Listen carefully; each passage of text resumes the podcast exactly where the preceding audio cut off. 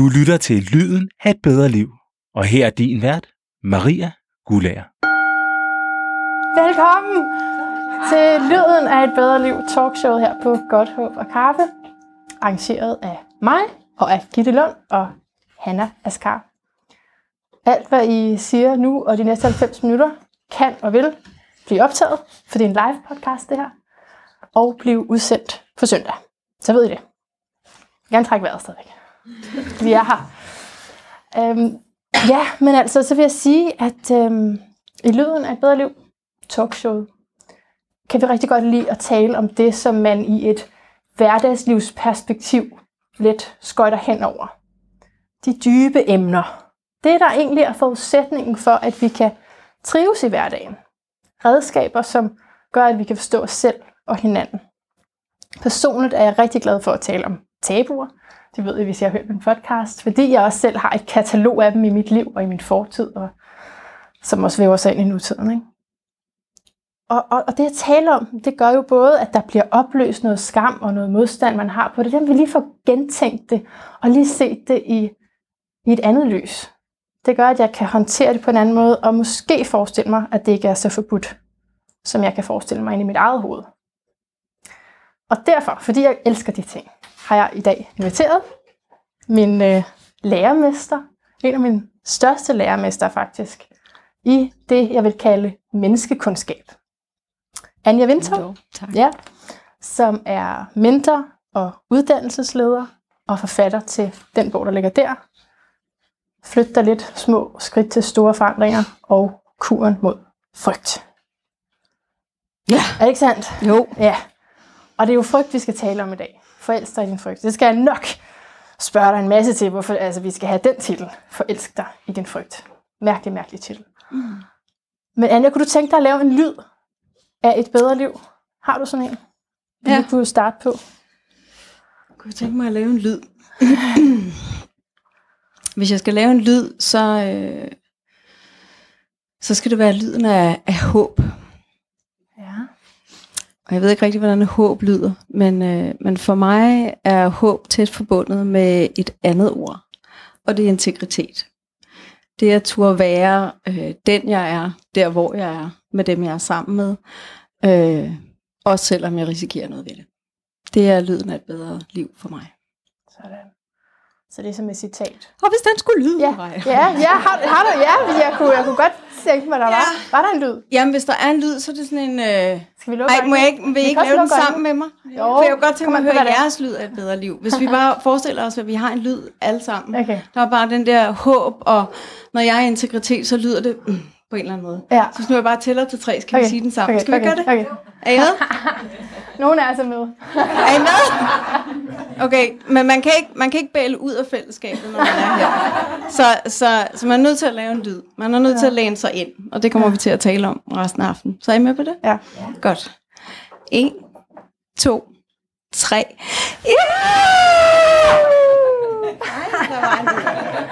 Ja, der var nogen, der var enige i, Ja, det var godt. her uhu. Okay, altid. Tak for det, Anja. Så sætter vi os... Ah, Prøv at høre, altså, vi skal tale om, hvordan man forelsker sig i sin frygt. Ja. Og nu ved jeg ikke, om du har bemærket det. Kommer lidt tættere på. Jeg ved ikke, om du har bemærket det, men jeg skiftede... Altså, fordi jeg startede med at have et ord, der hed flow. Fordi det er jo det, du arbejder med. Og så havde jeg sat den op her på Facebook og på Billetto, og jeg havde sådan et billede, hvor jeg står i sådan en blæser, det kan jeg godt lide. Og så kigger jeg sådan op, og, og, og, og håber nemlig, ikke? og er glad. Og så står der flow. Og så skriver Anja, det, det skal hedde øh, Forældster i din frygt. Ja. Så øh, finder jeg lige, hvad har jeg af billeder, der passer til. Fordi jeg er faktisk en lille smule provokeret over den titel. Så prøver jeg at finde et billede. Og det billede, jeg har sat på, hvis I har bemærket det, er, hvor jeg, jeg ser sådan her ud. Altså, jeg sidder med et, et eller andet sådan her, ikke? Og så er det sådan noget. Fordi fotografen lige havde bedt mig netop sidde i en eller anden stilling, som jeg ikke helt vidste, hvad var. Og det synes jeg var irriterende. Det skulle han slet ikke gøre. Så det, så det var et billede, hvor jeg var en lille smule provokeret. Okay. Det synes jeg passer godt til. Jamen, det er godt. Fordi jeg kan slet ikke forstå det. Jeg kan slet ikke forstå, hvordan kan man egentlig forelske sig i noget, som man er bange for. Det kan man, når man finder ud af, hvad man får ud af det.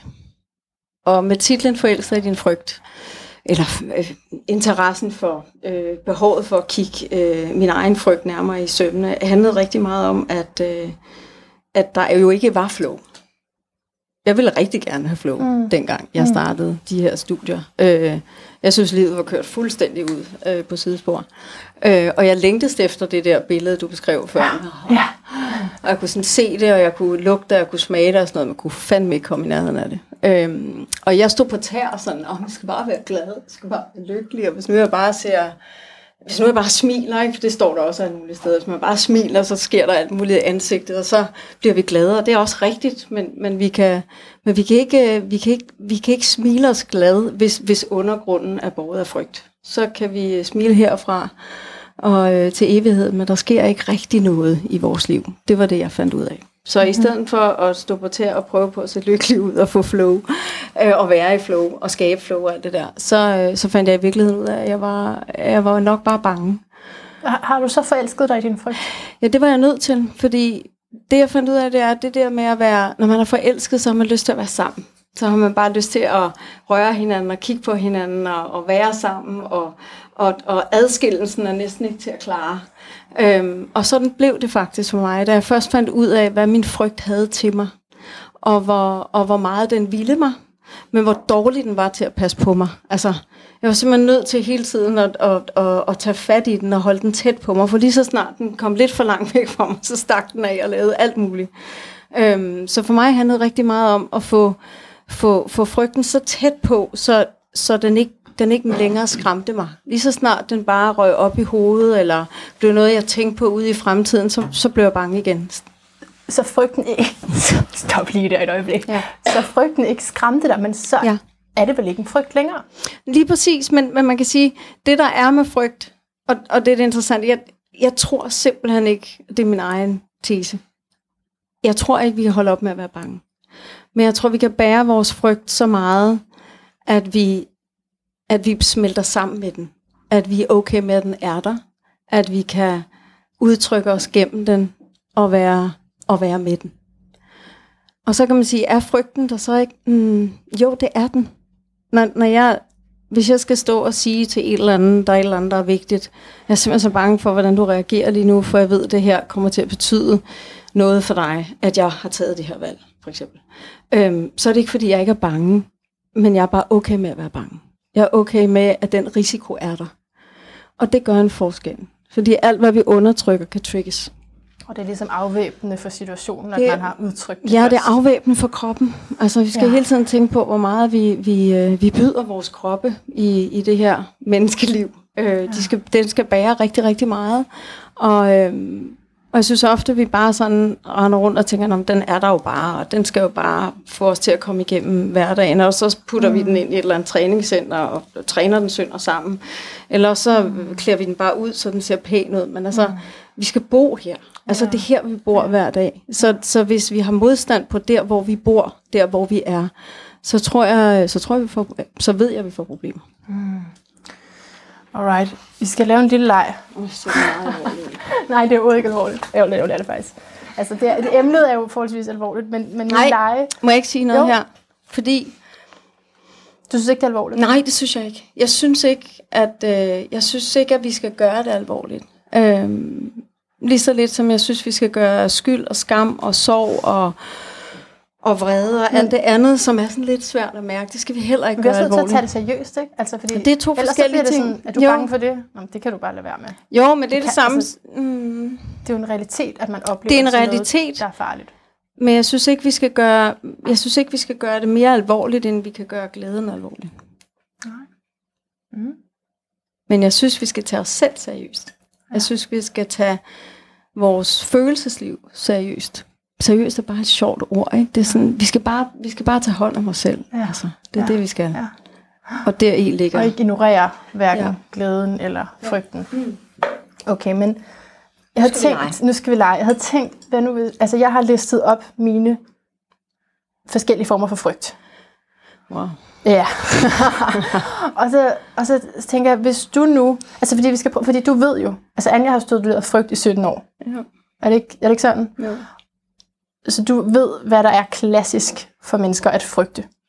Så Gitte, kan, du, kan jeg få dig til at tage tid? Fordi så kunne jeg godt tænke mig, hvis du nu bare lige fik sådan, altså jeg fik 30 sekunder, det er også lang tid, måske bare sådan 27, et halvt sekund, til at liste op alle de klassiske former, der er for frygt. Og så kan vi jo se, om det matcher Okay, det skal jeg. med dem, som jeg har. Så jeg ligesom, altså, I kan jo tænke på jeres egen. Ja, så hvis du bare, altså du skal ikke give løsninger, du vil bare køre frygten for at Ja. i cirka et halvt Ja. minut. Skal du gøre det? Okay. okay. Er du klar? Go. Okay, den grundlæggende frygt er frygten for at miste tilknytning. Tilknytning til andre mennesker.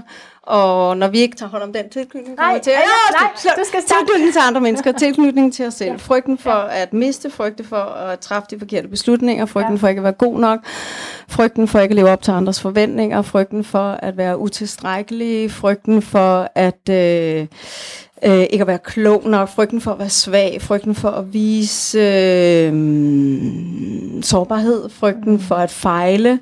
Fryg... Okay. Ej, jeg blæste nogle minutter eller sekunder af der i starten.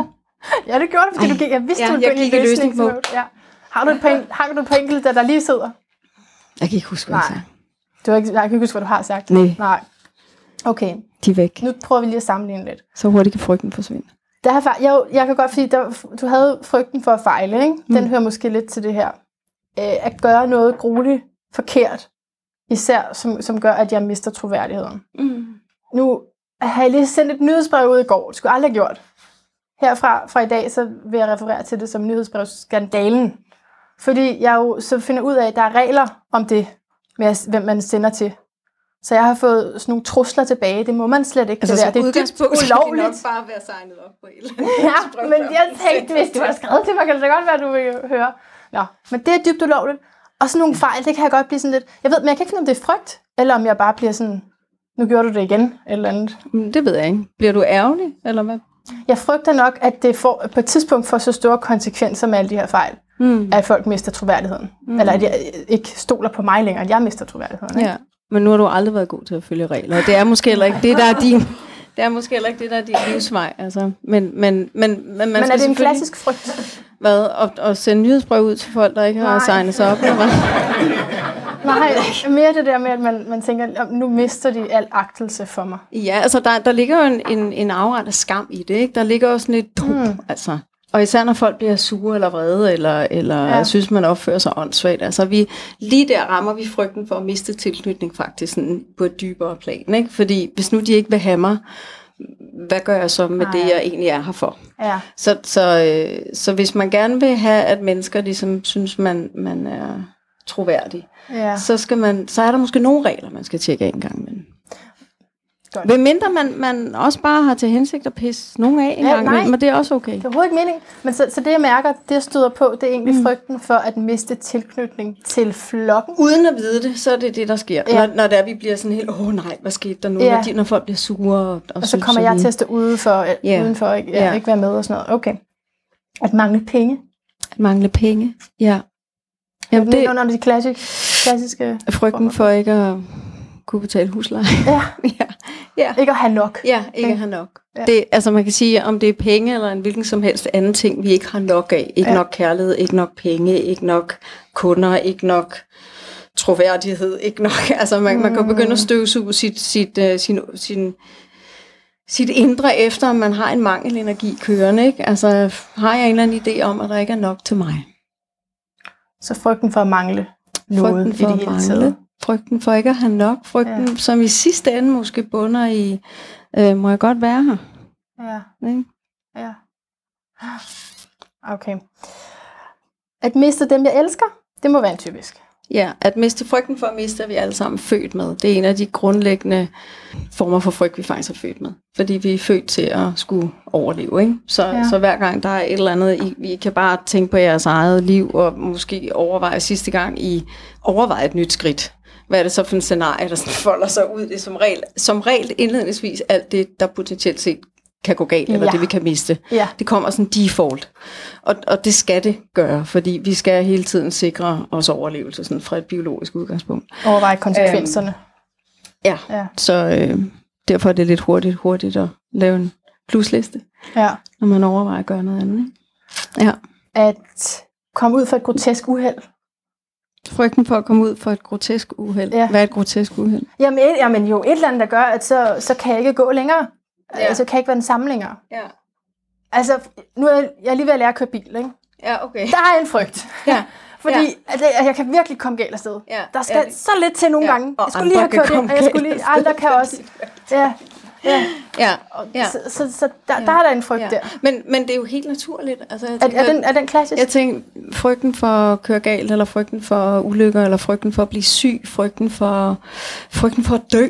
Altså, den ja. Ja. tror jeg er meget klassisk, og lige så snart vi bevæger os ud steder, hvor vi ikke er i kontrol, hvor vi ikke bare har styr på det, så rejser det der overlevelsesinstinkt sig. Det tror jeg ikke, der er noget underligt i. Og, og det gør jo også, at du er, er, kører bedre, fordi du er opmærksom. Ja. Så det værste i trafikken, det er, vel, det er vel folk, der tror, at de har styr på det. Og som så sidder og sms'er eller gør et eller andet. Men det, så vil jeg godt lige springe lidt ud, lige forlade den her leg et øjeblik. Ja. Måske for altid. Så har vi brug for frygten. Ja, vi har så meget brug for den. Ja. Ja. Den, den, vi har så meget brug for den. Vi er, altså vores instinkt er drevet af, vores overlevelsesinstinkt er drevet af frygt. Mm. Vi har et, et, et frygt- og forsvarscenter i, i, i hjernen, som, øh, som, sikrer vores, som har til hensigt at sikre vores overlevelse. Ikke? Når I kommer ind her i dag og kigger rundt, så uden I ved af det, så er den allerede i gang med at scanne lokalet og lige se, om der er, er der trygt at være. Ikke? Så hvis der sad en eller anden mand med en le over i hjørnet, så var I nok vendt om. Så, så vi, vi undersøger hinanden, vi scanner hinanden, vi, vi, vi er meget opmærksom, meget mere opmærksomme, end vi egentlig tror, vi er. Så vi har en, en, en frygt, der, der har til hensigt at, at beskytte vores overlevelse. Men så har vi også vores ego, som også er drevet af frygt. Ikke? Så vi skal helst fremstå øh, kompetent, eller rigtig, eller pæne, eller øh, dygtige, eller succesrige, eller hvad fanden det nu er. Øh, for vores ego er sådan den der produktive del af os, der egentlig er med til at sikre vores psykiske overlevelse. Så vi har er altså to frygt. en dår- en dårlig måde at bruge frygten Nej, på. ja, eller man kan sige, vi skal bare, altså som alt andet med et menneske, så, så skal det jo ledes, ellers så tager det kontrollen, ikke? Og, mm. og frygt er en, er en, er, det er en, det er en meget, meget stærk øh, kraft. Og da vi både bliver beskyttet via egoet og via vores overlevelsesinstinkt, så, øh, så er der altså ret meget frygt i de fleste mennesker, uden at de ved det. Det er i hvert fald det, jeg tit oplever. De fleste siger, at "Jamen, jeg- er sgu ikke bange for noget. Ja, Og det er sjældent rigtigt. ja, før de lige får kigget Ja. efter. Ja. Altså, fordi jeg har, jeg har mere sådan, jeg, jeg sidder stadig lidt fast med det, hvordan, hvordan forelsker jeg mig i den? Ja, jeg tror for... Altså, jeg skal jo også have positive følelser for den så. Ja, men sådan er det jo med hele os. Vi skulle gerne have positive følelser for alt det, der er os. Så det er noget med at anerkende det som en Det er noget del med af at os. anerkende det som en del af os. Ikke? Og, og så igen have lyst, i hvert fald indledningsvis må, indledningsvis må man tvinge sig lidt tættere på den. Fordi vi gør det ikke af fri vilje til at starte med. Så det er sådan lidt en tvunget ægteskab, kan man godt kalde det, til at starte med. Mm-hmm. Fordi vi finder ud af, okay, det hjælper ikke at rende fra os selv hele tiden, det hjælper ikke at lade som om, det ikke er der, det, led, det hjælper bare ikke at lade som om. Og så begynder vi sådan at komme tættere på hinanden, også frygten. Begynder at finde ud af, hvor, hvad er det for en størrelse, hvor, hvor, hvor er det, du prøver at, passe på mig, fordi jeg ikke selv kan finde ud af at passe på mig. Øhm, og når så vi finder ud af, at den, den har bare det formål faktisk, at, at sikre vores overlevelse, og sikre, at vi fremstår nogenlunde duelige. Øhm, Så kan man tilgive den. så kan man, til, man kan tilgive det, men man kan i hvert fald begynde at- at få øje på, okay, hvis jeg nu, hvis jeg nu har lyst til at være i samspil med dig, frygt, så, øh, så kan det være, at du fucker mig mindre op. Så kan det være, at du ødelægger mindre for mig. Så kan Hvordan det er være, man, du... Hvordan er man sammen, eller i samspil med sin frygt? Altså, jeg taler med den. Det kan godt lyde lidt skizofrent, men det gør jeg. Du taler med Jeg taler med den. Jeg har talt med den i mange år, ja. Så, så det, er, det, er sådan, det er det første, jeg tjekker ind med. Hvis jeg lige pludselig står i en eller anden situation, hvor jeg tænker, der er et eller andet, der mærkes lidt mærkeligt lige nu. Hmm, hvad handler det om? Hvad, hvad, hvad er jeg bange for? Hvad, hvad, hvad, hvad foregår der her? Er der noget, er der noget, jeg ikke får sagt? Er der noget, jeg ikke får handlet på? Er der noget, jeg ikke får bedt om eller ragt ud efter? Fordi der er et eller andet, der skal sikre, at jeg fremstår enten øh, stærk, eller hvad det nu er. Ikke? Det kan være alt muligt for os alle sammen. Så ja, så hvad var spørgsmålet? Tal, tal, Ja, hvordan man er i samspil med den, men du, du har jeg taler. det. Jeg taler med den, og så tjekker jeg ind med den, hver gang jeg skal træffe beslutninger, og siger, okay, er den her beslutning, jeg står overfor nu, er den båret af frygten for, bare så jeg ved, hvad den er båret af frygten for, Ja. eller er den båret af integritet? Så, så første skridt er sådan set at, at gøre det her med at sidde og pensle ud. Hvad er det, jeg er bange for? Ja, det kunne man. Man kunne starte med at sige, hvor er det i mit liv? Hvad er det i mit liv, der ikke rigtig fungerer optimalt? Mm. Fordi man er nødt til at finde et sted at starte. Og, Så og, der, hvor det ikke- teori er, at det handler altså om, frygt. Hvis der er noget, der ikke fungerer, så er der en underliggende frygt der. Altså, jeg har i hvert fald nyt at gå på jagt efter den. Ja. Ikke? Og jeg har... Altså, i de, jeg, jeg, vil- jeg vil være så firkantet at sige, at de steder, hvor jeg, tingene ikke har fungeret, der har jeg altid fundet en frygt. For eksempel øh, behovet for at være enig, hvis vi taler om dig, fordi jeg vil godt læse noget op for din bog, hvor du skriver om din frygt. Der står sådan her, altså for den første bog, den der ligger på bordene her, flyt dig lidt. Da jeg var yngre, var jeg bange for at sige fra over for mine forældre. Jeg var langt fra enig i deres tilgang til livet og til mig, men jeg kunne ikke finde en ordentlig måde at sige fra på. Så det endte som regel med, at jeg lå min vrede og ulykkelighed vokse i mig, for så til sidst at springe i luften som en bordbombe med lidt for meget fyld. Det gav selv sagt ikke de mest hensigtsmæssige resultater. Efterhånden lærte jeg, at behovet for at være enig bunder i frygt. Frygt for ikke at være elsket. Frygt for at miste samhørighed. Men vi behøver jo ikke altid at være enige for at kunne være sammen, så længe vi respekterer hinandens holdninger og giver plads til at vælge frit. Og så vil jeg gerne spørge dig, om du blev fri af frygten for ikke at være elsket på det her Ja. tidspunkt. Fordi så går du ligesom videre til noget andet efter Ja. der. Altså, på, på daværende tidspunkt, er det, du spørger Ja, om? det vil jeg om også var- godt. Ja, ja. Jamen det vil jeg sige, jeg er. Men det bunder også i, at jeg er, altså, jeg valgte jo så at begynde at, at kommunikere øh, lidt mere åbent og sårbart til Mm. mine forældre, i stedet for at springe i luften. Øh, og, øh, og det hjalp gevaldigt. Og det var også, altså, øh, jeg fandt jo meget hurtigt ud af, at, at det hjælper ikke at komme, komme bullerne. Øh, det er meget sjældent, folk kan høre, hvad man siger, når man sådan råber og skriger. Øh, det hjælper heller ikke at lade som ingenting at trække sig ind på værelset og blive mindre og mindre. Jeg fandt bare ud af, at de der modpoler virker bare ikke hensigtsmæssigt, hvis man gerne vil i kontakt. Øh, og slet ikke, hvis jeg vil i kontakt med mine forældre. Øh, så det handlede rigtig meget om for mig at, at, at synke helt ind i, i min sårbarhed og min, min øh, svaghed, som, som, som jeg ser absolut som en styrke. Altså, at jeg ikke, jeg kunne simpelthen ikke finde ud af at kommunikere ordentligt med dem. Mm. Øhm, jeg kunne heller ikke forstå dem. Det kan, kan jeg stadigvæk ikke på mange punkter. Nej. Men, men det er okay, fordi der er godt nok meget, de heller ikke kan forstå Ja. mig. Men vi er landet der, hvor vi kan tale om det, vi ikke forstår ved hinanden. Øh, og vise, os, og vise hinanden den respekt, det er at være ærlige og åbne og, og tydelige. Men så konflikten, der Mm. kunne opstå, han Mm. bunder i en frygt. Jamen, den bundet i, at, at jeg, jeg turde jo ikke stå ved. Da jeg var yngre, der turde jeg ikke sige, "Men det, øh, det vil jeg ikke finde mig i, så går jeg. Altså, det turde jeg ikke i en alder af 11 Fordi år, du var eksempel. bange for... Fordi jeg var bange for ikke, jeg var simpelthen bange for, at mor og far ikke ville være der, Ja. hvis jeg, øh, Ja. jeg skred igen, ikke? eller Ja. hvis jeg gik. Ja. Men jeg vil sige, at mit voksenliv har det handlet rigtig meget om at være, være villig til nogle gange at, at blive forladt. Og det tror jeg, det har jeg aldrig prøvet i mit liv. Nej. Øh, og da jeg, da jeg så prøvede det, gud, der er simpelthen nogen, der kan finde på at gå for mig. Det må jeg nok sige. Det, det, det var jeg vildt overrasket over. Jeg, jeg er da en okay pakke. Jeg kan da, jeg kan da både tale Altså en partner og- kunne finde på Ja. at gå fra dig. Ja. ja. Øhm, men det lærte, mig, det lærte mig at rumme smerten af at være forladt.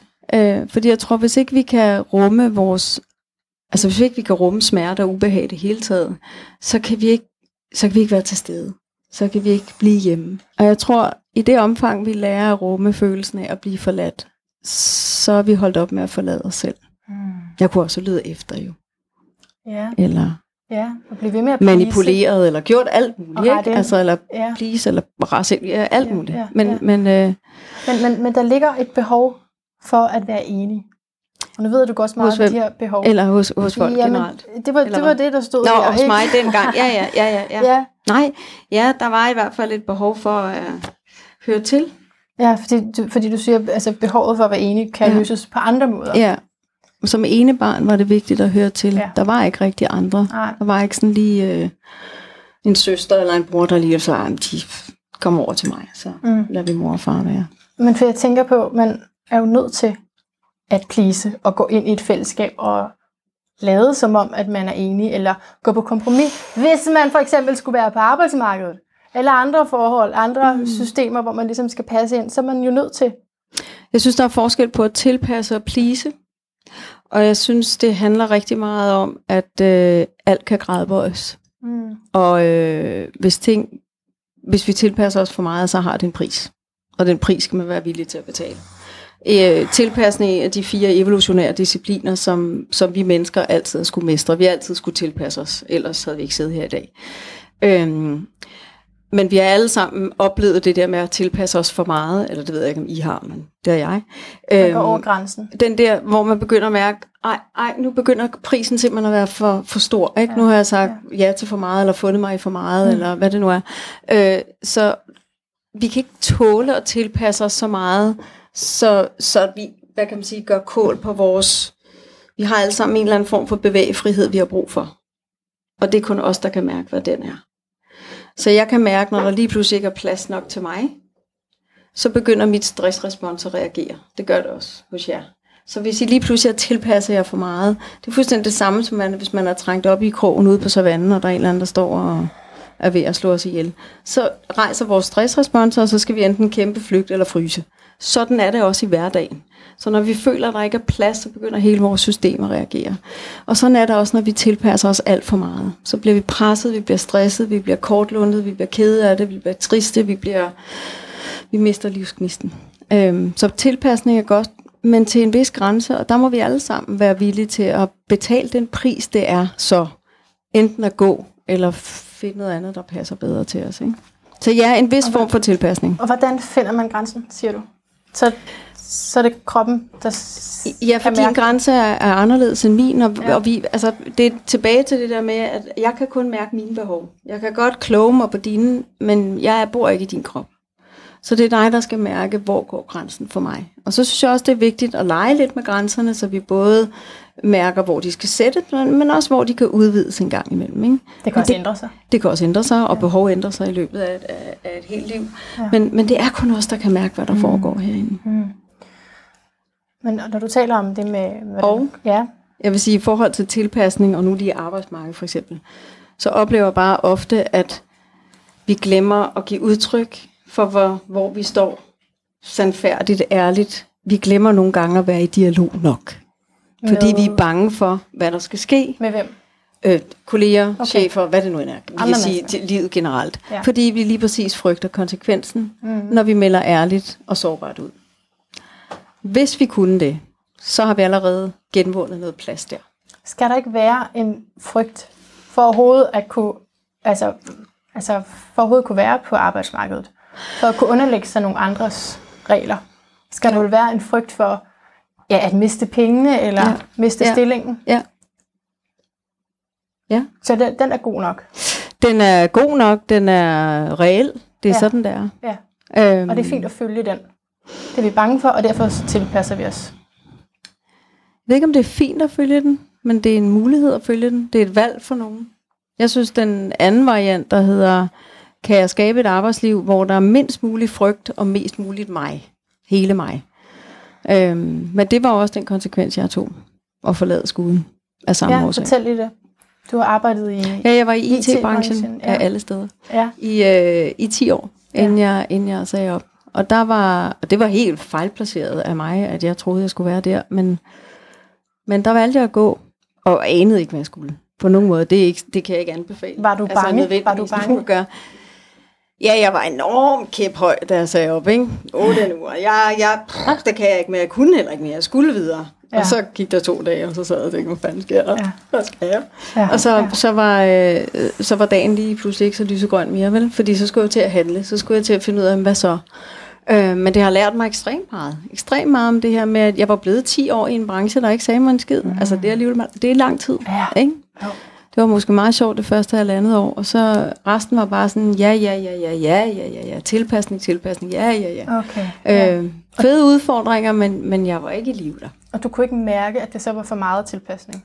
Jo, jo, det kunne jeg sagtens. Okay. Men jeg kunne ikke finde ud af at flytte mig, og det var lige præcis derfor, jeg begyndte at interessere mig for frygt bagefter. Hvorfor bliver jeg siddende her?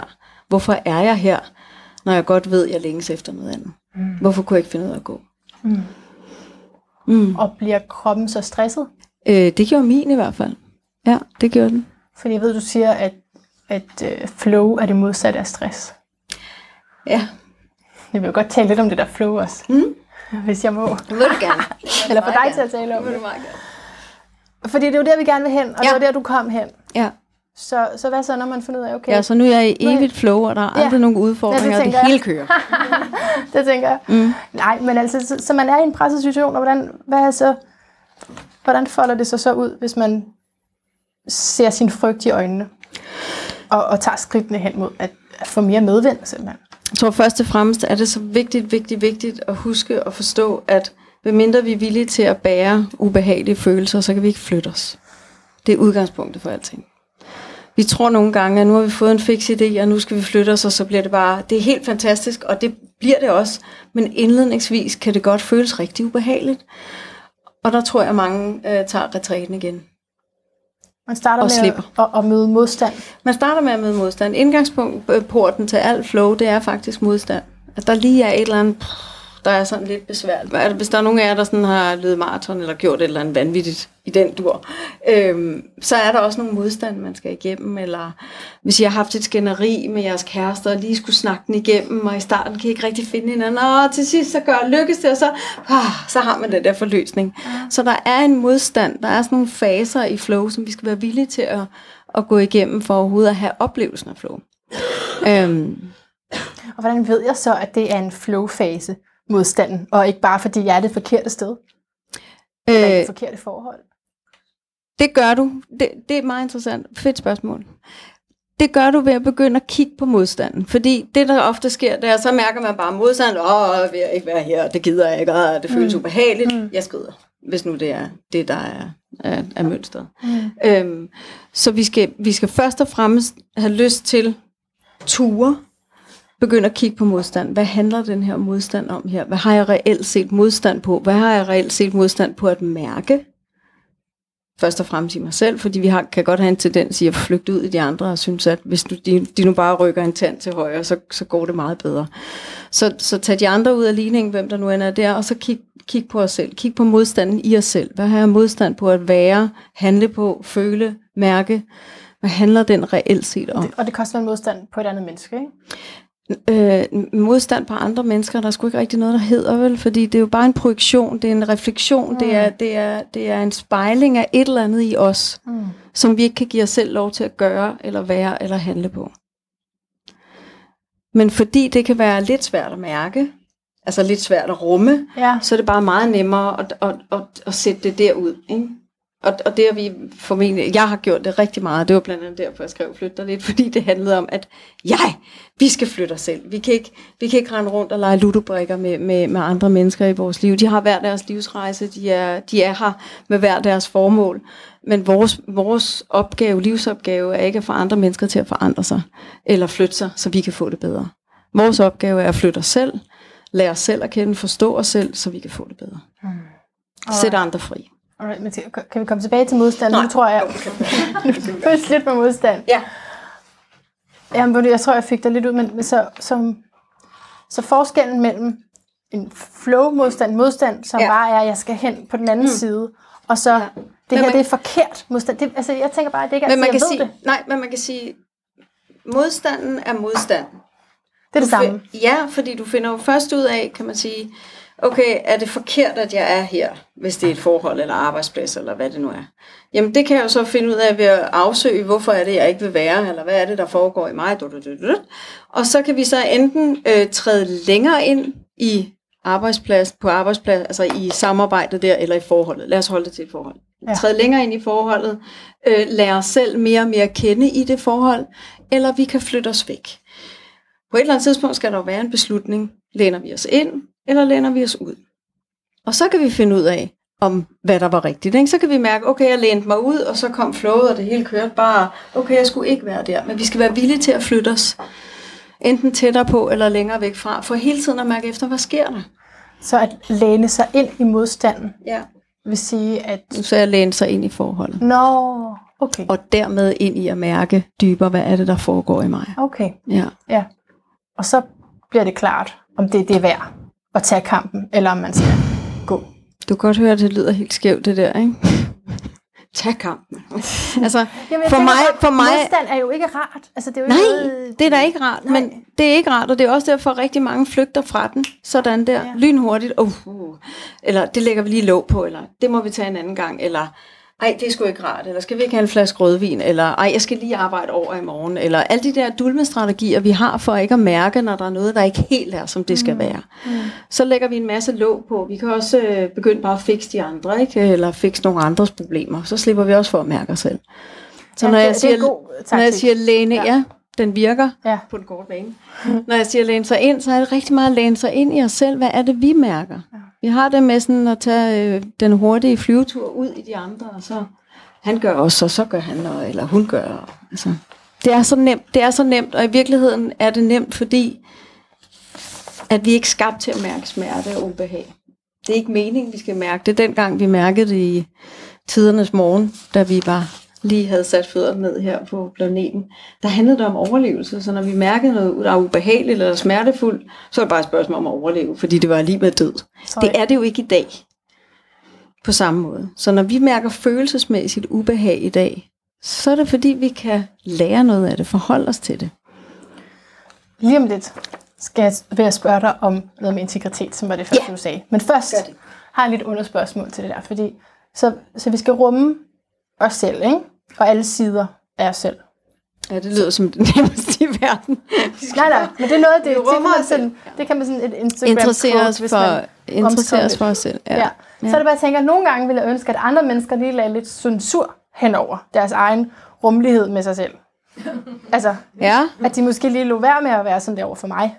Så, ja. Så, så hvordan rummer På- man sig selv på en måde, der ikke går ud over andre? Okay, så når de gør noget, de synes, du ikke må. Ja. Ikke? Fordi det, du må jo sådan set gøre, hvad du vil. Ja. Øh, men alt, hvad vi gør, har en konsekvens Ja. af en eller anden art. Ikke? Så Ja. langt, så godt. Øhm, så jeg synes mere, at det handler om, at, at der er noget i dig, der måske kan, kan have lidt svært ved at rumme, når andre mennesker bliver sure eller vrede, eller synes, du er forkert på den, eller hvad ved jeg. Ja, og, præcis. og, og det ubehag, det, det er de, der lærer at rumme. Ja. Fordi så kan du forblive i kontakt og sige, jo, jeg kan, det, det må du sgu undskylde, jeg kan godt se, at det var, da, det var virkelig ikke min hensigt at spamme dig med et nyhedsbrev. Min fejl, min fejl. Ja. Sorry. Ja. Øhm, så, så det er jo, når vi selv ikke kan rumme noget, at vi synes, de andre er nogle klaphatte. Ikke? Jo.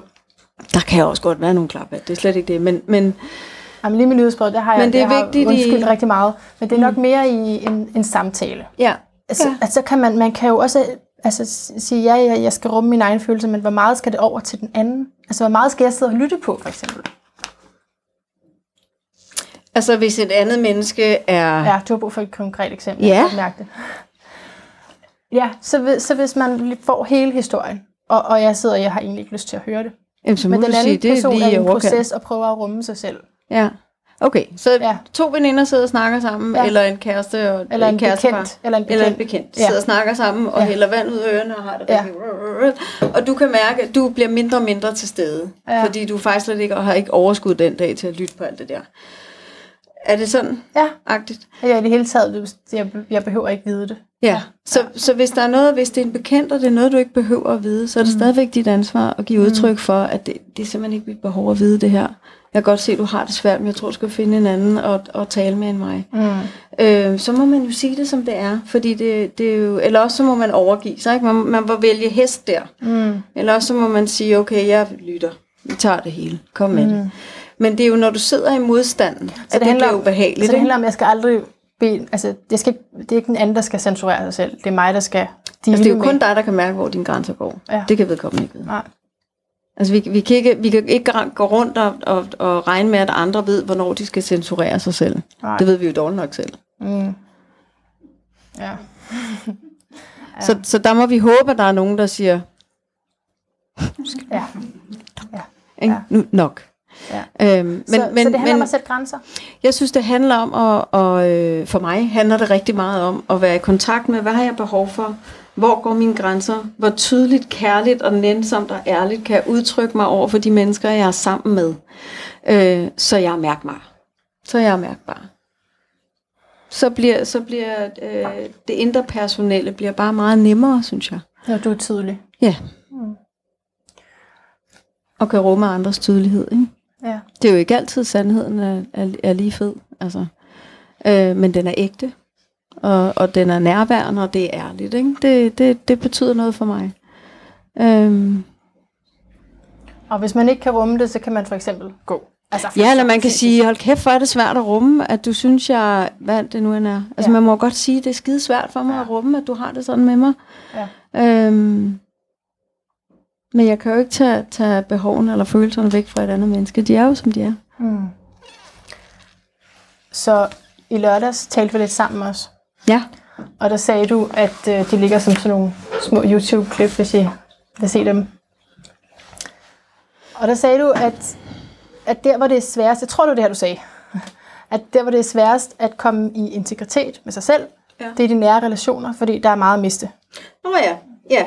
Ja. Det jeg sagde, det var, jeg havde lavet sådan en mini-analyse på et tidspunkt øh, af fem områder. Karrieren, kærligheden, fam- familiære relationer, øh, sådan vennerelationer og så hobby. Altså, hvor er det sværest at være i integritet? Og, og det, de to områder, der bongede ud, det var, det var karrieren og kærligheden. Og det kan man sige, apropos din snak om, at øh, vi kan miste penge og ja.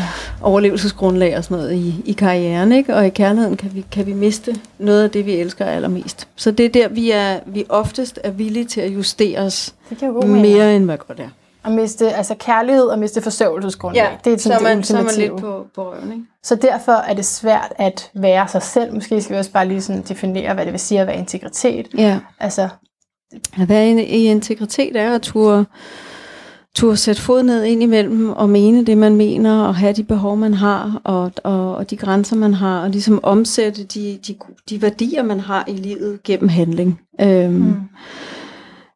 Ja, og, og det jeg så vil spørge dig om, det er, jeg tænker, alle vil vel dybest se det.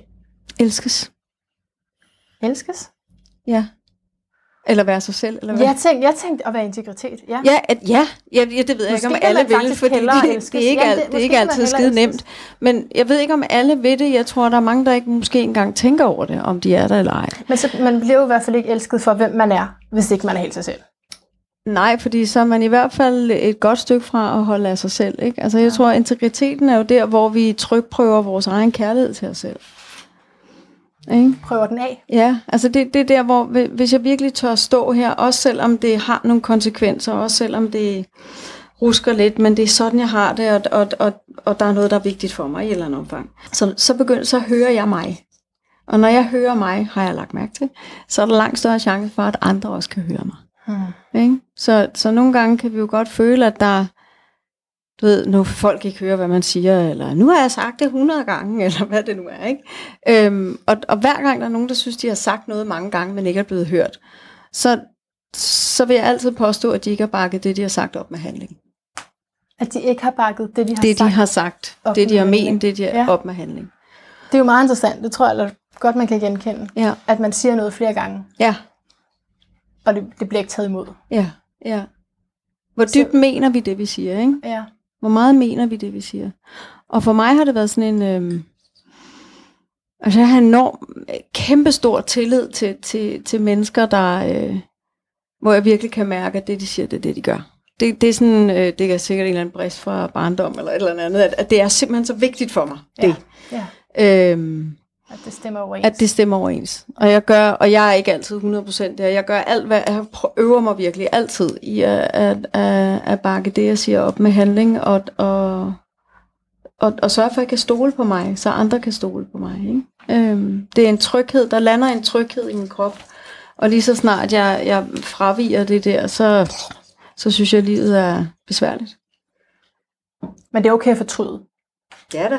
Så, så må man sige noget andet. Ja da. Og sætte handling på Ja, det. men det er jo også at være i integritet. Det ville Ja. jo være værd at sige en ting, og så fortryde, og så ikke sige, at man havde fortrudt. Ja. Så er man jo ude af integritet. Ja. ja. Så man må sagtens, man må gøre, altså man behøver ikke, når man, hvad er det, hedder, har du sagt A, skal du også sige B. Det tror jeg ikke på. Det er ikke, Så, så øh, hvorfor, hvorfor er det så, så svært? For når du siger det sådan der, så lyder det jo. Ja, hvorfor er det, det svært at være, bare. ja, hvorfor er det svært at være integritet? Det er jo fordi, hvad? Du kan næsten selv komme med Fordi svaret. der er andre mennesker i verden også. Ja, fordi, og hvad kan vi, vi, altså hvad er det for en frygt, der er Ja, forbundet med det? Hvad bliver vi bange for? Hvis Ja. jeg står og mener det her, og er villig til at bakke det op med handling, så kan jeg risikere at miste, eller jeg kan risikere, at der er andre, der tænker, "Hmm, Og det, kan vi og ikke det er bruge, en eller? reel fare. det er jo en reel fare, Ja. fordi det kan ske. Ja. Det sker bare sjældent, men det kan ske.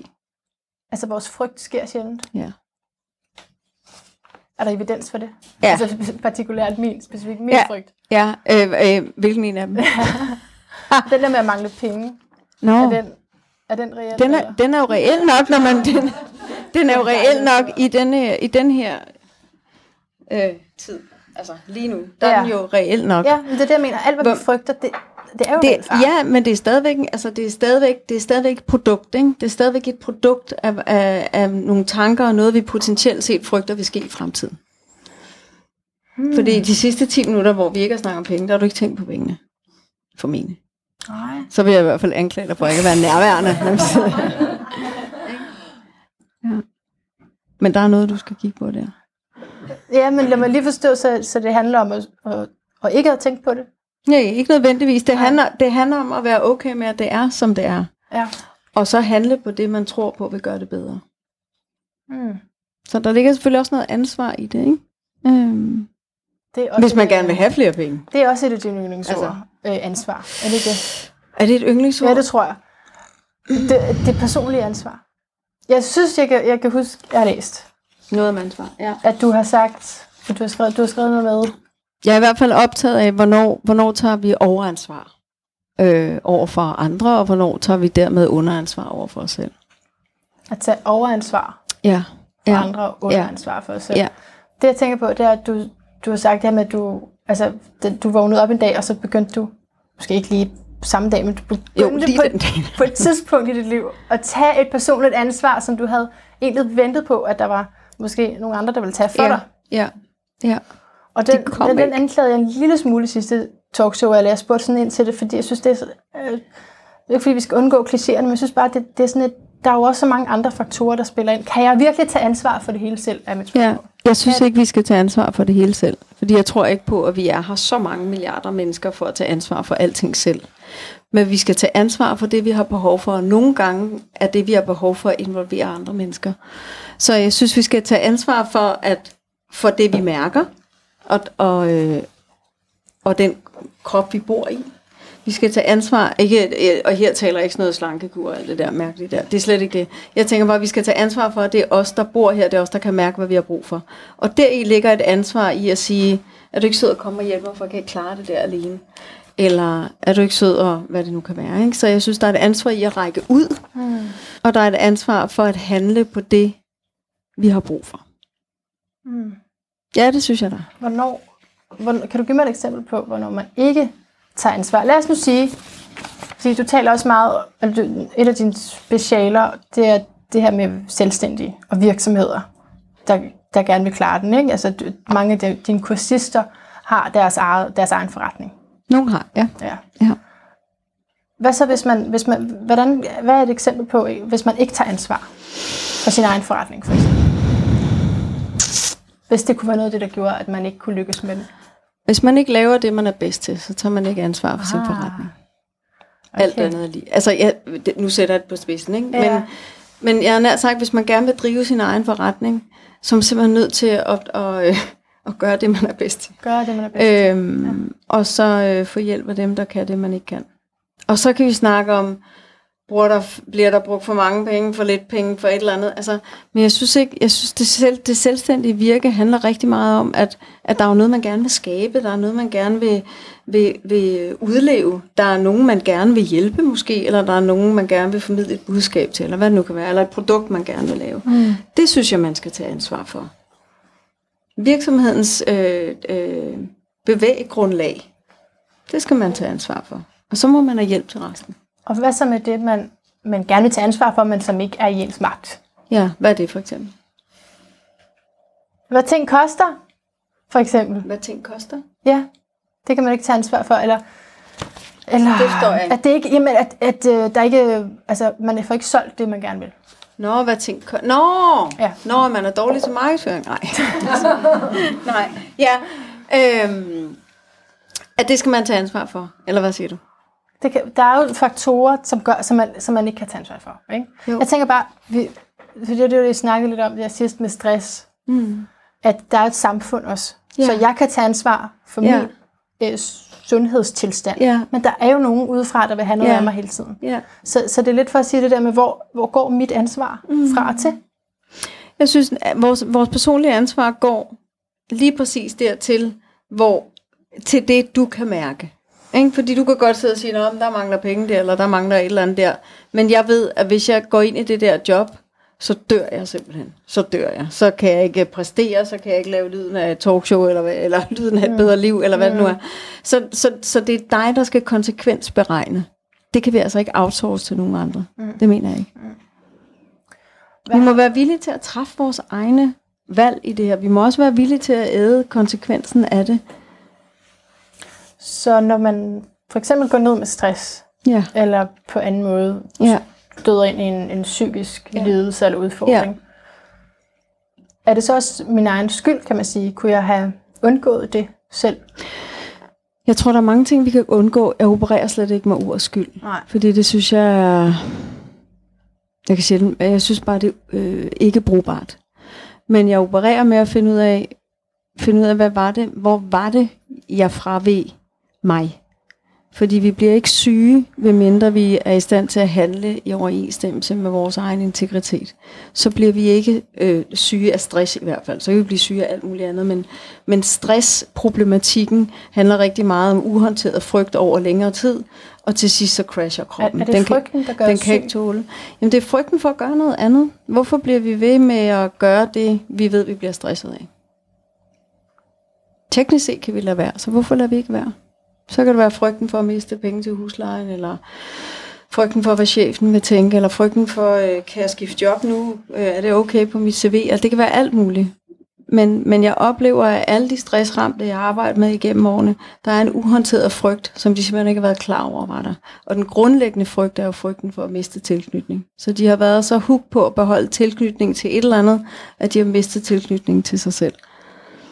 Kan du give nogle eksempler på at miste tilknytning? Altså, og, og er det en reel ting? Gør vi det? Hvornår, hvor, hvornår Mm. risikerer jeg at miste Udadtil. tilknytning? Ja, med det, med det hele taget, det du taler om der, det Ja. som vi kan blive stresset af. Et eksempel fra, fra, øh, fra arbejdsmarkedet. Ja. Øhm, en kvinde er, er, er, ja, er blevet overbelastningsskadet, øh, skadet, som det jo hedder nu, når man går ned med stress. Øhm, Hedder det det? Ja. At, det, at stress er jo en overbelastningsskade. Der er simpelthen øh, drysset for mange stresshormoner ud i blodet over for længere tid, eller for lang tid. Øh, og vi er, ikke skabt, vi er simpelthen ikke skabt til at være på vagt så længe ad gang. Og vi kan jo gå og kultivere alle mulige frygtstyrede tanker med den her nye hjerne, vi har fået efterhånden. Så det her med at kæmpe kort, eller, eller lige være på vagt et øjeblik, og så ned og kigge ind i bålet og slappe af, det eksisterer jo ikke i dag. Vi er jo fandme i gang konstant, og vi er på vagt konstant, hvis ikke vi overvejer, eller hvis ikke vi er bevidste nok til lige at sige, okay, nu, øh, Pause. nu tager vi en pause. Ikke? Ja, ja. Øhm, og pause i dag, det er jo faktisk først noget, vi tager. De fleste tager, når de lægger sig ned og sover. Ikke? Der er jo ikke mange pauser i løbet af dag, hvor vi lige kan sidde og kigge lidt på en plante og slappe lidt af og sådan noget. Så skal vi virkelig tage den. Ja.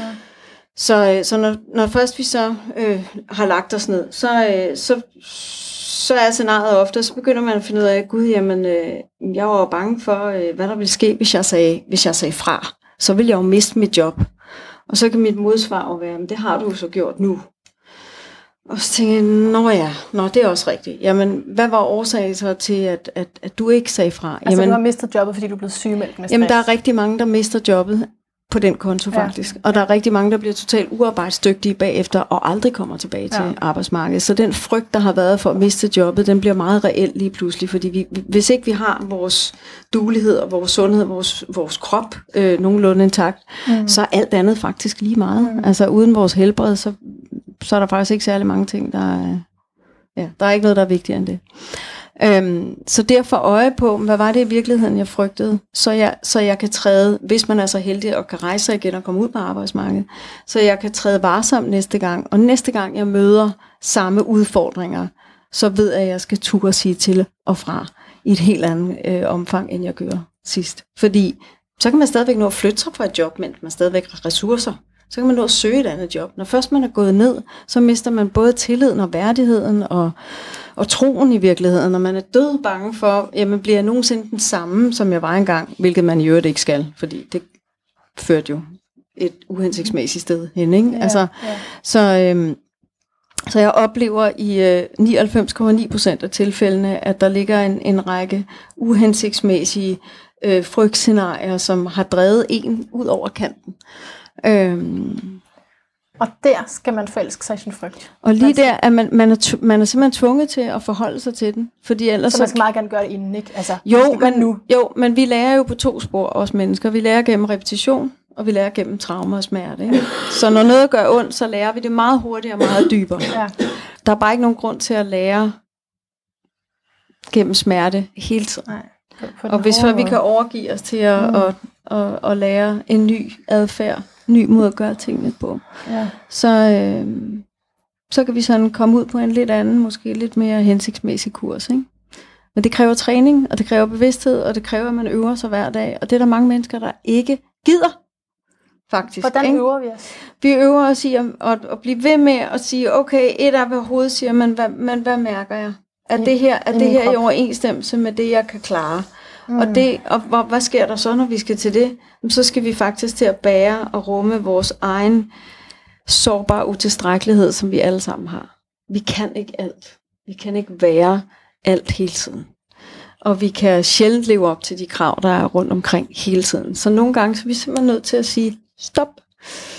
Men i dag har vi et arbejdsmarked, hvor mange ikke siger stop. Ikke? Så øh, det er sådan Jeg et tror måske noget af det, pseudo-billede af, hvordan tingene ser ud i virkeligheden. Ja, når man siger, at der er mange i arbejde, eller, så, Ja, så ja. er det måske, fordi man Der er mange, der går rundt og ser ud til at trække vejret. Ja. Ja. Noget af det, jeg sp- jeg spurgte til tidligere med, jeg siger, folk kan godt censurere sig selv. Så måske, er det også, måske mener jeg også, at man kan komme til at sidde fast i offerrollen, altså der, hvor man beder om hjælp. Er det en du, offerrolle? nej, men du, du, nej, men du siger netop, det er godt, og det mener jeg også, man, det skal man, men der er en grænse, ikke? Som jeg selv, og som andre, der, der er født i fiskens tegn især, har, det kan gå, ja, nu bliver jeg astrologisk, men det, kan, det er altså virkelig sådan en fare, det der med at blive lidt offeragtig. Og Ja. Det, altså, Ja. det er svært at komme op, Ja. også for ens eget selvbillede, og tro Ja. på, at man er en, der kan. Ja. ja. Altså, så, Så- det er en reel fare, det, det der med, altså, du siger, Offerrollen er en reel fare for, for når, os alle når, sammen. du siger, kan man ja, når du siger det med, at vi skal være Ja. sårbare og, Ja. og rumme det hele, Ja. ja. og turde bede om hjælp. Vi skal vel ikke blive der i mangelfølelsen. Nej, man skal, man skal flytte sig i overensstemmelse med det, man så kan se, der, der, der er brug for eller behov for. Altså man kan, ikke, man kan godt bede om hjælp, men, men du kan jo ikke, du kan ikke søge et job for mig, vel? Eller du kan ikke øh, tage snakken med min chef for mig. Det skal du ikke, når jeg er 45 år. Vel? Så, så der er jo, der er jo et, et, et vis mængde af, af, af handlekraft, vi er nødt til selv at mønstre stille og roligt. Ikke? Men kan du genkende den fra andre, det med, at man, når jeg ikke spørger om hjælp, så er det fordi, jeg ikke vil over i jeg vil ikke ses på som sådan en, der ikke kan. Ja, ja, Og jeg absolut. vil heller ikke se mig selv som sådan en. Absolut. Og deri er man allerede lidt offer for situationen. Ikke? Ja. I Ja. hvert fald, hvis ikke man kan flytte sig selv ud af den. Ja. Så sidder vi fast. Og det skal vi ikke, vi skal have flow i livet. ja, det er jo det. det er jo det. Vi er nødt til at holde os i bevægelse. Har du fortrudt, at du skrev en bog, der hed Kuren mod frygt? Nej, det har jeg ikke. Men nu skal vi ikke kureres for den længere. Nej, jeg, øh, jeg har tit tænkt på den titel, og så tænker jeg, men altså rum din frygt, ikke? det er bare, den ved jeg ikke. Så jeg, så, øh, nej, jeg har ikke fortrudt, den hedder Kuren mod frygt, fordi, Kuren mod frygt, Det- det... den eneste kur, du nogensinde behøver, ja. hvis jeg husker rigtigt. ja, det mener jeg stadigvæk. Ja, ja. Øh, og jeg mener måske mere i dag, at det er sådan, nu det, hvornår begyndte jeg at skrive på den? Jeg tror, det var 2012 eller sådan noget. Og den, jeg udgiver stadigvæk kapitler. Jeg tror, der er udgivet ni kapitler nu. Ikke tror, det ved jeg. Ni kapitler. Ja. Øh, hvad hedder det? Øh, og der ligger mange endnu på et eller andet tidspunkt. Øh, nej, jeg har ikke fortrudt det. Men det var Men den... kan du se et modsætningsforhold mellem at blive Ja, kureret for jeg- sådan ja. og det faktisk skulle Ja, men man kan, man kan blive kureret for, for den, den måde at anskue frygten på, som, som vi ofte gør. Ikke? Det er noget, det skal bare væk, eller det skal bekæmpes, eller øh, øh, face your fear and do it anyway, eller alt ja, det der sådan meget... ja. Ja. Hvor, hvor jeg, er mere, jeg er mere til at... at øh, jeg er virkelig mere til at elske den, men, men jeg synes jo, vi skal elske alt, hvad vi er, øh, så meget vi kan. Og, og det lader til at være det sværeste for os alle sammen i virkeligheden, at tage alt det, vi er, og bare overøse det med kærlighed. Og det gælder, det gælder især frygten, ikke? fordi uh, at det er den, der har det med at, at drive os rundt i manesien, mere end nogen anden. Og det, der er så essentielt med frygten, er også, at den ligger, ligesom, den ligger over, hvis man kigger sådan vibrationelt på det, så ligger den over skyld og skam. Så det vil sige, at den ligger, sådan, den ligger et låg på vores skyld og vores skam, så vi kan slet ikke få adgang til det, der rent faktisk er skamfuldt for os. Det skal vi lige have penslet ud. Der er en, en vibrationsskala her i Anja Vintovs hænder. Ikke? Ja. Der er en vibrationsskala. Ja. Så det er noget med, hvordan man energimæssigt Jamen, det har noget at gøre med, hvordan man mærker. Altså, hvi- hvis I tænker på at sidste gang, I virkelig havde vildt dårlig samvittighed, eller bare følte, at I var, åh, det var bare helt af helvede, så er det jo ikke en rar følelse. Det er ikke, det er ikke en boblende, levende følelse. Så, så når vi er en, en, nede i den, i den, hvad kan man sige, den lavere ende af, mm. af, af, af skalaen, så, så opleves det meget tungere og sværere at, at mærke de her følelser. De har en anden frekvens ja. end lykke og kærlighed og tillid og fred og alt det der. Ja. Øhm, men essentielt er det, at, at frygten skal lukke os af. Frygten skal lægge låg på, fordi vi skal kunne kæmpe, og vi skal kunne flygte, og vi skal kunne fryse. Så vi skal ikke kunne sidde og overveje, hvad vi skal, hvilken vin vi skal have eller noget. Vi skal lukke af. Men problemet er, at den lukker for det, der ligger nedunder, og det er skylden og skammen. Øh, sorgen faktisk også. Så vi har ikke adgang til nogle af de der øh, følelser længere, når vi bare sådan, øh, lukker fuldstændig af. Og Når jeg er bange, så tør jeg ikke mærke. så tør jeg ikke mærke. Og der, ligger så meget, der ligger så meget saft og kraft og potentiale i vores frygt og vores skyld og vores skam. Og vi kan ikke, mennesket er ikke sådan et øh, blandingsbatteri, hvor man bare siger, "Jamen, jeg skruer bare op for de fede følelser, og så ignorerer de andre. Og så mærker jeg livet. Det kan man ikke. Altså enten må vi mærke det hele, eller så må vi mærke ingenting. Fordi alle, der har prøvet at skære lidt af for det ubehagelige, vil også mærke, med, der er sgu lidt langt op til himlen, så ikke? Der, vi mangler altså også noget af det fede. Det er fuldstændig som at give sig selv en lykkepille, kunne jeg forestille mig. Ja, så er ikke det at sådan tage men så er det bare sådan, ikke? Ja. Så det bliver sådan en flatliner-liv, hvor vi ikke rigtig mærker noget. Men det er også voldsomt at være menneske. Altså, det ved jeg ikke, om I synes, men det, det synes jeg. Altså, det er voldsomt at mærke. Der er jo 35.000 plus sindste- sinds- sindsstemninger i vores system. Ikke? Over 35.000 vi kan registrere. Så, det, så hvis ikke man ligesom er okay med at mærke, og at, at der Som vi kan registrere, Vores, eller som vi kan sætte ord på. altså, der er faktisk sat ord på dem. Ja, Jeg kan ikke Men det kan nogle gange godt begrænse ja, det i virkeligheden, hvis Ja, der skal jeg tror på. også, at man skal øh, øh, passe på ikke at putte for meget hoved på. Men, Ja. men det, der er essentielt, er bare, at, at det er en vild størrelse at mærke sig selv og, mm. og, og, øh, og være i kontakt med sig selv, fordi det, det er nogle, vi er så powerful, altså vi er simpelthen så vilde, ikke? Vi er vilde. Mennesket Jo. er vildt. Altså, Jo. det er det virkelig. Vi kan være glade og sure og vrede og kede af det, og alt det der. Og alt det der rummer kimen til så meget øh, ja, Ballade. fantastisk. Ballade Ja. også, ikke? Men jeg får lyst til lige at spørge, så når du nævner den her skala. Altså nu er jeg... Integritet, var det det, du... Var det Nej, det? Ja, hvor ligger den på flow? Jamen, den ligger, det, det vigtige med integritet er, at den integritet, den ligger lige et nyk op over frygt, og hedder også mod. Ja. Så modet er også det, man kalder integritetspunktet. Og lige så snart vi tør stå der, så er vi faktisk åbne og tilgængelige, både nedad til og opad til. Ah. Så lige der er vi villige til at bære os selv. Så jeg skal ikke prøve at stræbe efter de der helt oppe. Nej, de kommer af Lykke. sig selv. Altså, det kommer af sig selv, så længe vi tør være det, vi er, der hvor vi er med dem, vi er. Så kommer det. Vi skal bare være åbne og, og, i, og i samspil, ikke? Mm. Bare, siger jeg. Den stryger vi lige. Men, men vi skal, det, det er det, der ligesom er... Fordi, for det, der jeg synes, der kan blive lidt cirkulært og svært at komme ud af, det er, hvis man så er nede i det lave, og man så bliver ved med at tiltrække det. Ja, Fordi det er der, man er. Fordi det Ja. er også det vibrations, vi taler Ja. om. Så taler vi også om at tiltrække noget, Ja. ikke? Og der tror jeg indledningsvis, det er rigtigt, eller ikke jeg tror, men der er, det, der er det rigtig vigtigt indledningsvis at være okay med, at det er der, man er. Så det er også det, man er villig til at bære. Der er rigtig mange, der har modstand på et eller andet, de skammer sig over, eller et eller andet, de har skyld over, eller, eller modstand på at frygte, eller hvad det nu kan være. Ikke? Og det er det samme igen. Altså, erkender det sådan, det er, og så øh, tager næste skridt derfra. Selvom man bliver ved med, altså man bliver ved med at tiltrække noget dårligt. Hvordan, altså, hvordan kommer man så lige op? Hvad er noget dårligt? Ah, okay. Det kan man jo godt mærke, når man ikke synes, det, det er så godt. Altså tung energi. Ja. Så tiltrækker man måske mennesker, der er i, øh, i samme situation som en selv, som er i en mangelsituation. Ja, altså, og så, så skal du jo vurdere, hvor meget energi du så putter i, i det. Ikke? Om du bliver ved med at putte energi i det. I sådanne re- relationer. Ja, Ja. eksempelvis. Mm-hmm. Okay. Mm. Og så er det heller ikke, altså, jeg møder alle mulige mennesker hver dag. jeg, jeg tænker ikke over, om de er det ene eller det andet sted. Jeg, jeg kærer mig egentlig mere om, hvor jeg er. Ja, så det er det igen. Tag ansvar Ja, for dig selv. ja eller bare være der, hvor du er. Ja. Og så handle på det, der, der er vigtigt for dig. Mm. Fordi der ligger også en, der kan godt ligge lidt en dom ikke, i det.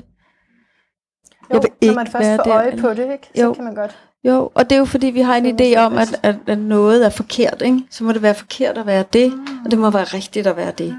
Men det tror jeg ikke på. Altså, vi er der, hvor vi er, og så kan vi aspirere til noget andet. Øh, og, og flytte os i den retning, men vi kan ikke sige, at det ene er mere rigtigt end det andet. Ja, ud fra et eller andet samfundsmæssigt succeskriterie, tam-tam, er der noget, der ser mere rigtigt ud end andet. Ikke? Men altså, hvem går op i det? Eller det ved jeg ikke. Dog? Nej, men det, det skal føles rigtigt indeni, det er det, du siger. Det skal bare mærkes. Vi skal være villige til at mærke det, ikke? Øhm, Ja, fordi ja. Vi skal ikke bruge rigtigt og forkert, så vi skal mærke det hele. ja. Lige øh, tre sekunder her til at øh, tænke på et spørgsmål til Anne Vindtov. Jeg vil åbne den op. Ja. Jeg har et spørgsmål. Ja. Øhm, du har jo snakket meget om det der med, at når man øhm, øh, skal kunne forholde sig til sig selv og rumme sig selv, og det der med at sætte grænser over for egentlig over for andre, når man ikke kan rumme mere. Mm. Øhm, og jeg har tænkt lidt på, da du snakkede lidt om det, jamen hvornår er det så, man siger, nu er det okay, at du gerne må overøse mig med alt muligt, mm. som du synes er spændende. Øhm, som jeg ikke nødvendigvis synes er godt nok, eller som jeg ikke lige har behov for. Øhm, jeg tænker bare, hvor, hvor, hvornår er det, man siger, okay, nu behøver jeg ikke lige at mærke mig selv og sige til mig selv, nu øh, er det ikke mit behov, men det er faktisk dit behov som en god veninde. Hmm. Og, og, og, det, og det, man kan sige, det, det er et meget korte spørgsmål, det må man jo prøve sig frem med. Fordi der er ikke nogen, lige der skal du gøre det, og lige der skal du ikke gøre det. Fordi det er meget en, en for mig i hvert fald, en prøven sig frem. Nogle gange kan jeg mærke, at, at jeg lige kommer igennem en lille modstand af, hu, overgår jeg sidder og hører på det her lige nu i aften. Ja, det gør jeg sgu, fordi nu forlader jeg mig, og jeg er der for dig. Øh, og andre gange kan jeg mærke, så er der simpelthen bare ikke, så er det bare ikke i aften. Så, så der tror jeg, det, det mere handler om, at man er- villig til selv at eksperimentere lidt, øh, og gøre noget andet, end man plejer en gang imellem. I hvert fald, hvis man har tendens til måske altid at forlade sig selv, eller uh, shit, eller altid at blive, Fald ikke ned eller altid at, at, at, at bare lukke af. Ikke? Så, så vi ved jo bedst selv, hvad, hvad har vi mest tendens til?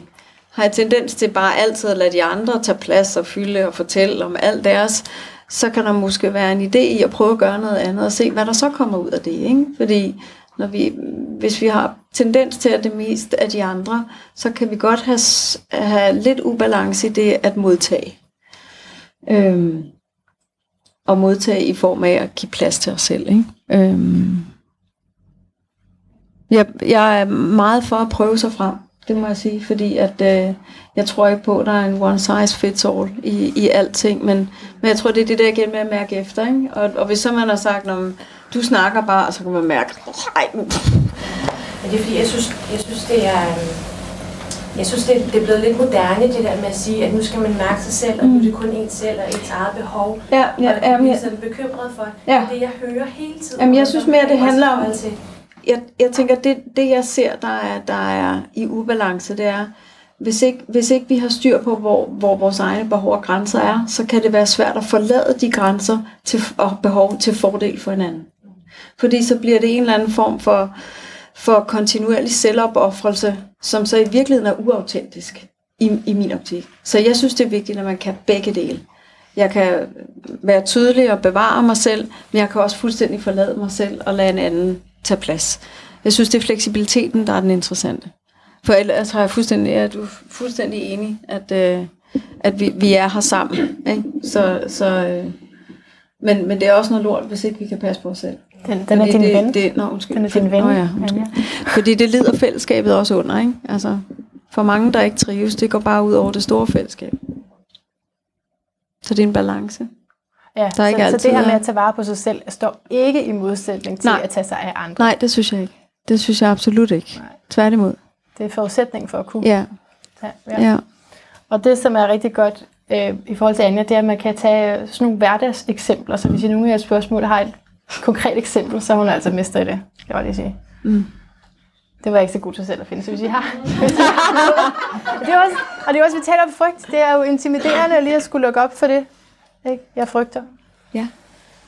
En hverdagsting, tænker jeg. Øh, jeg er mor til fire, Ja. og jeg kan nogle gange godt have brug for en tid for mig selv. Ja.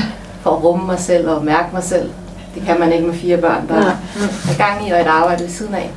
Øh, hvordan gør jeg det, uden at føle den dårlige samvittighed, man nu kan have, hvor Ja. altså, man vælger at gå lidt før fra arbejde for at nå en kop kaffe, selvom Ja. man egentlig burde have hentet Ja. børnene fra institution. Pointen er, at du skal lære at rumme dårlig samvittighed, for ellers kan du ikke passe på dig selv. Altså man slipper den ikke helt. Så det handler ikke om at komme af med dårlig samvittighed. Jeg plejer at dele dårlig samvittighed op i to forskellige. At to, to størrelser. Der er det, der hedder oprigtig dårlig samvittighed, hvis man har stjålet af kassen eller gjort noget, der er virkelig dårligt, og man godt ved, det skulle jeg ikke have gjort. Og så er der tillært dårlig samvittighed, der hvor vi har lært, at andres behov altid er vigtigere end vores egne. Så vi har lært at være i verden på den måde. Øhm, og der er det rigtig vigtigt, at vi træner os til at rumme dårlig samvittighed, det vil sige ikke annullere vores behov, men tager os af det og bliver bedre og bedre til det. Øhm, og ikke har en intention om, at det ikke skal føles dårligt i starten, for det kommer til. Men du skal for alt i verden gå tidligere fra arbejde, gå hjem og, og tage din kop kaffe, eller hvor det er, selv finde et lille åndehul, øh, øh, og have noget space til dig, fordi du skal være der for fire børn. Altså det, det, er, det, er en- det, det er en stor opgave, ikke? Så, så vær okay med, at du har dårlig samvittighed, når du vælger dig selv til. Fordi børnene skal også lære at vælge sig selv til, og de har godt af en mor, der kan det, og alt det der, ikke? Så øhm, Men vi kender den godt, ikke? Eller jeg kender den helt vildt godt. Men hvorfor og, også, og på flere planer egentlig også, så, når så ser de mig sidde der på en café, og de ved, at jeg har børn derhjemme. Altså det er på flere Ja, planer. ja, Det er ja, også sådan ja. til. ja. Øhm, Jamen, og der er også, en- der er, jeg ved ikke, der er også noget samfundsmæssigt i det, synes jeg, omkring kvinder stadigvæk. Altså, hvem, altså jeg blev tit sådan spørge, hvem skal så passe, altså er det så, er det så Martin, der skal passe dine børn? Pas, pas, altså det er hans børn. Ja. Altså pas, det forstår jeg ikke. Du ved, det er sådan, det, der er et eller andet skævt i det, ikke? Øh, men, men der må vi bare ind og, og vide igen, at vi ved bedst, hvad vi har brug for. Det er vi nødt til at forholde os til igen og igen. Altså, øh, og ja, så er der dårlig samvittighed, der skal rummes en gang imellem. Det er jo en de følelse af skyld, ikke? Altså, der, der ligger, det er jo en følelse af skyld, der ligger bag. bag. Ja, og nogle gange kan det også føles som øh, et nederlag, hvis man kan sige det sådan, øh, i forhold til at skulle klare nogle opgaver, man tror, man godt kan. Mm. Øh, hvis du jeg mener, Ja. altså både være karrierekvinde, mor, Ja. Ja, øh, ja, kone, datter, alle de Ja. her ting, alle de her roller, vi ja, påtager os, det Ja. vil vi jo gerne være rigtig dygtige til hele Ja. tiden. ja, Øhm, og så lige pludselig skulle sige til sig selv, okay, jeg kan ikke lige overskue præcis. sine egne børn. Ja. Det kan jo også være Ja. en, altså for mig i hvert fald, være Ja, der kan være noget skam for, Ja. forbundet med det, tænker, ikke? okay, det burde man jo Ja. egentlig godt kunne. Ja. Øhm, og så tage den tid til sig selv. Ja, men ved du hvad, det, jeg tænker bare, det er så menneskeligt. Altså, jeg tænker, at alle møder på et eller andet tidspunkt har Ja, ikke ja. kunne overskue deres børn. Altså, og hvis bare alle var mere villige til at snakke om det. Altså, og det har intet, øh, fordi der er jo ikke noget parallelt med dem, så elsker vi dem ikke. Det gør vi. Øh, men, men, men, men vi elsker også, vi skal også kunne, kunne tage vare på os selv. Ikke? Øhm, så, øh, så ja, og så tror jeg, som alt muligt andet, altså vi er nok nødt til at slappe lidt af, ikke? Altså bare generelt, altså med alt det, vi synes, vi skal være hele tiden. Øh, det, det er bare svært, altså. Og det er fysisk umuligt, vil jeg våge på at stå, så længe der er en tidsregning, der hedder 24 timer i døgnet. Og så længe vi også skal sove, altså. Så det er bare umuligt. Så jeg tror bare, at der kommer bare mere ud af at tale om det. Altså, jeg synes, hver gang jeg siger et eller andet, kæft mand, det var svært, det der, ej mand, nu må jeg lige, gud, har du det også sådan, så bliver Ja. folk så, ja. Ja, for Og så sænker man lige skuldrene, og så, så kan man være der, ikke? Altså, vi bliver så trætte af at stå på tær, altså, det går ikke. Må man komme med en kommentar? Ja. Det kan godt være, det er Mm. Du må komme med I forhold til det, som, øh, som du sagde, øh, og en blanding af det, du sagde. Øh, jeg har et eksempel på mit, på mit arbejde, når jeg en gang så var jeg på arbejde, og jeg havde haft en rigtig hård nat med min lille på tre år. Han ville jo ikke sove, og sådan det er jo, og så, de, så sover jeg jo heller ikke, og så, ja, så går det jo hat og briller. Øh, så dagen efter møder jeg jo på arbejde mega træt, og, øh, og det får jeg jo sagt højt til morgenkaffen, at puha, på et tidspunkt klokken 4 om natten, der tænkte jeg, hvis jeg ikke selv hopper ud af vinduet, så tager jeg Ja. ham med mig. Ja, Og det er jo bare noget, jeg fik sagt sådan i, jeg kunne aldrig finde på at skade mit barn, Mm. men i sådan en, øh, det fandme også hårdt at være Mm. Mor. Ja. Øh, Og det blev ikke lige modtaget på sådan en... Øh, Haha. Nå, var det en joke, eller hvad? Men det blev modtaget sådan lidt negativt, som, gud, jamen hvorfor, altså, så skal jeg da ikke have børn, hvis det er sådan, det er. Ikke? Og jeg tænkte, hvorfor er det ikke okay? Altså, hvorfor er det et tabu? Hvorfor må man ikke snakke om, at det faktisk er mega hårdt at være forældre også? Og der er dage, hvor man bare ikke sover, og det, det øh, presser en på alle mulige måder. Hvorfor er det ikke også okay? Vi går jo ikke kun rundt, altså, jeg, synes bare, man, har- jeg har en fornemmelse af, at man går oftest rundt og fortæller om, hvor er han bare dejlig, og hvor er han bare fantastisk. Men det er han også. Men der er også det andet. Det er hårdt. Ja. Ja. Jeg kunne godt tænke mig at omformulere lidt til et spørgsmål, ikke? for at sige sådan, hvis jeg gerne vil være åben, men de andre er fuldstændig lukkede, eller de forstår mig ikke, de kan ikke gribe bolden, hvis jeg prøver med min sårbarhed. Og sådan er det jo vel ofte på arbejdspladser. Der er Ja. noget der, ikke? Ja. Sådan, gud, uh, det må jeg vist ikke sige. Ja, i den her kontekst. Ja. Øhm, særligt med nogen, som så ikke har børn. Ja. Fordi man så formulerer, eller, altså forbinder det med noget negativt, og "Nå, men så skal jeg i hvert fald ikke have børn, hvis det er sådan, det er at have børn. Og, jeg, har jo, jeg skal jo ikke skræmme nogen væk. Så hvad er spørgsmålet? Jamen, hvad, hvad gør jeg, hvis jeg egentlig gerne vil være åben med mine omgivelser? Mm. Er sådan, altså, bliver helt chokeret hver gang jeg åbner op. Ja, men, men det er jo stadigvæk i det der, hvis, øh, kunne være- fræk at sige, hvis det er dit behov i virkeligheden, ikke? At, at turde være åben og ærlig og sige nogle af de der ting, ingen andre siger. Så skal du også kunne rumme, at de reagerer, som de reagerer. Altså du, du, du kan jo ikke hele tiden sige, nu gør jeg sådan her, og så vil jeg gerne have den reaktion. Fordi det er jo det, vi gør, ikke? Mm. Hvis nu, jeg kan godt sætte mig i spil og være i integritet, bare du møder mig. Men, men, men, men så er vi jo lige præcis ikke i integritet. Så er vi, så er vi hine efter anerkendelse, og vi er pisse bange for, at vi ikke bliver mødt der, hvor vi, har, Ja, hvor vi er allermest sårbare. Ikke? Har, har du så prøvet den følelse der? Jeg Men jo- sårbarheden er jo at risikere. Ja. Altså det er det, der er det vigtige. Ikke? Altså sårbarheden er jo netop, jeg aner ikke, om jeg bliver mødt eller ej. Det er jo det, der er det sårbare i det. Og det er der, vi, vi reelt set begynder at bære os selv, synes jeg. Ja, for, men er det så sårbarhed, man kan mærke, hvis man har fået sagt sådan noget der, mm. og så får du sådan helt fysisk dårligt? Altså, man kan nærmest, som om der er nogen, der har taget noget af ens krop Ja. og løbet med det. ja. Ah, jeg Ja. går lige tilbage. Jeg skulle ikke have Ja. delt det der Ja. personlige og private. Ja, det, der kan også ligge sådan en lille håb om, at det skulle modtages på en bestemt måde. Ikke? Ja, det er altid sundt det er det lige at kigge efter, har jeg nogle, nogle, nogle ubevidste agendaer, eller lidt kørende sådan i en eller anden forhåbning om, at når jeg er på en bestemt måde, så kommer der også noget andet tilbage. Altså, øhm, Så vi må aldrig tænke i, hvordan andre... det må vi Skal meget møde gerne, det gør det. vi. Det gør vi. Det gør vi hele tiden. Ja, Det gør vi hele tiden. Vi skal bare være villige til at, at, at bære det, der kommer, Ja. når det kommer. Fordi ellers så vil du begynde at lade være med at være dig. ja, Og begynde at sige noget helt andet. Eller ja. Eller så, så begynder du at krølle dig sammen i et eller andet omfang. Ikke? Jeg, tror ikke, vi skal bukke os sammen på midten, fordi vi ikke lige bliver mødt med det, vi har brug for. Hvad siger man så til sig selv? Altså, når du snakker om, at du taler til din ryg, Ja. så siger jeg bare til mig selv nogle Ja, gange, hvordan gør man det?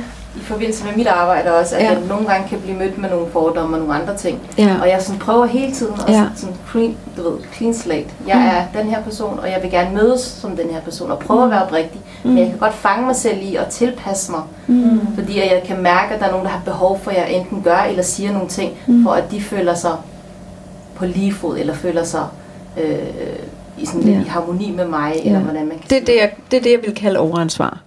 Okay. Fordi der er lige lidt for meget opmærksomhed på, hvad de andre endelig ikke må føle, eller skal føle, eller, Ja. eller hvordan de har det. Ikke? Altså, Okay. altså Så jeg skal bare lade være. jeg synes bare... Det er svært med grænse altså der. prøv at se, hvad det bringer dig, ikke? Fordi det andet, det er sgu hårdt, så jeg kan godt forstå, at du har brug for par kopper kaffe ind imellem. hvis, man, altså, hvis, man, hvis man hele tiden skal være orienteret omkring, nu må jeg ikke plante nogle dårlige følelser af de andre men- mennesker. Jeg, jeg altså, kan bare mærke det i forhold til, nu har jeg nogle tætte veninder, og de så ser mig i mine arbejdsomgivelser, mm. at jeg så bliver sådan en, en lidt mere, jeg siger altid, det er fordi, jeg bliver professionel. Men, jo. men jeg kan mærke, at ej, de bliver jo sådan en helt anden person, fordi din, din måde at tale på bliver også anderledes, hvor Ja. ja. jeg så er på en café med dem og slapper af, så Ja. ja. bliver jeg en, Ja. en anden. Og, og det er der jo ikke noget mærkeligt i. Vi er, vi er jo også skabt til at socialisere. Så, så øh, altså jeg, jeg, jeg tror bare, at det, for mig har det bare været en interessant opgave at finde ud af, jamen, kan jeg være... Min, mit ønske, da jeg stoppede IT-branchen, var, at jeg ville bare leve af at være mig. Og jeg havde ikke en, en anede ikke en skid om, hvad jeg egentlig mente.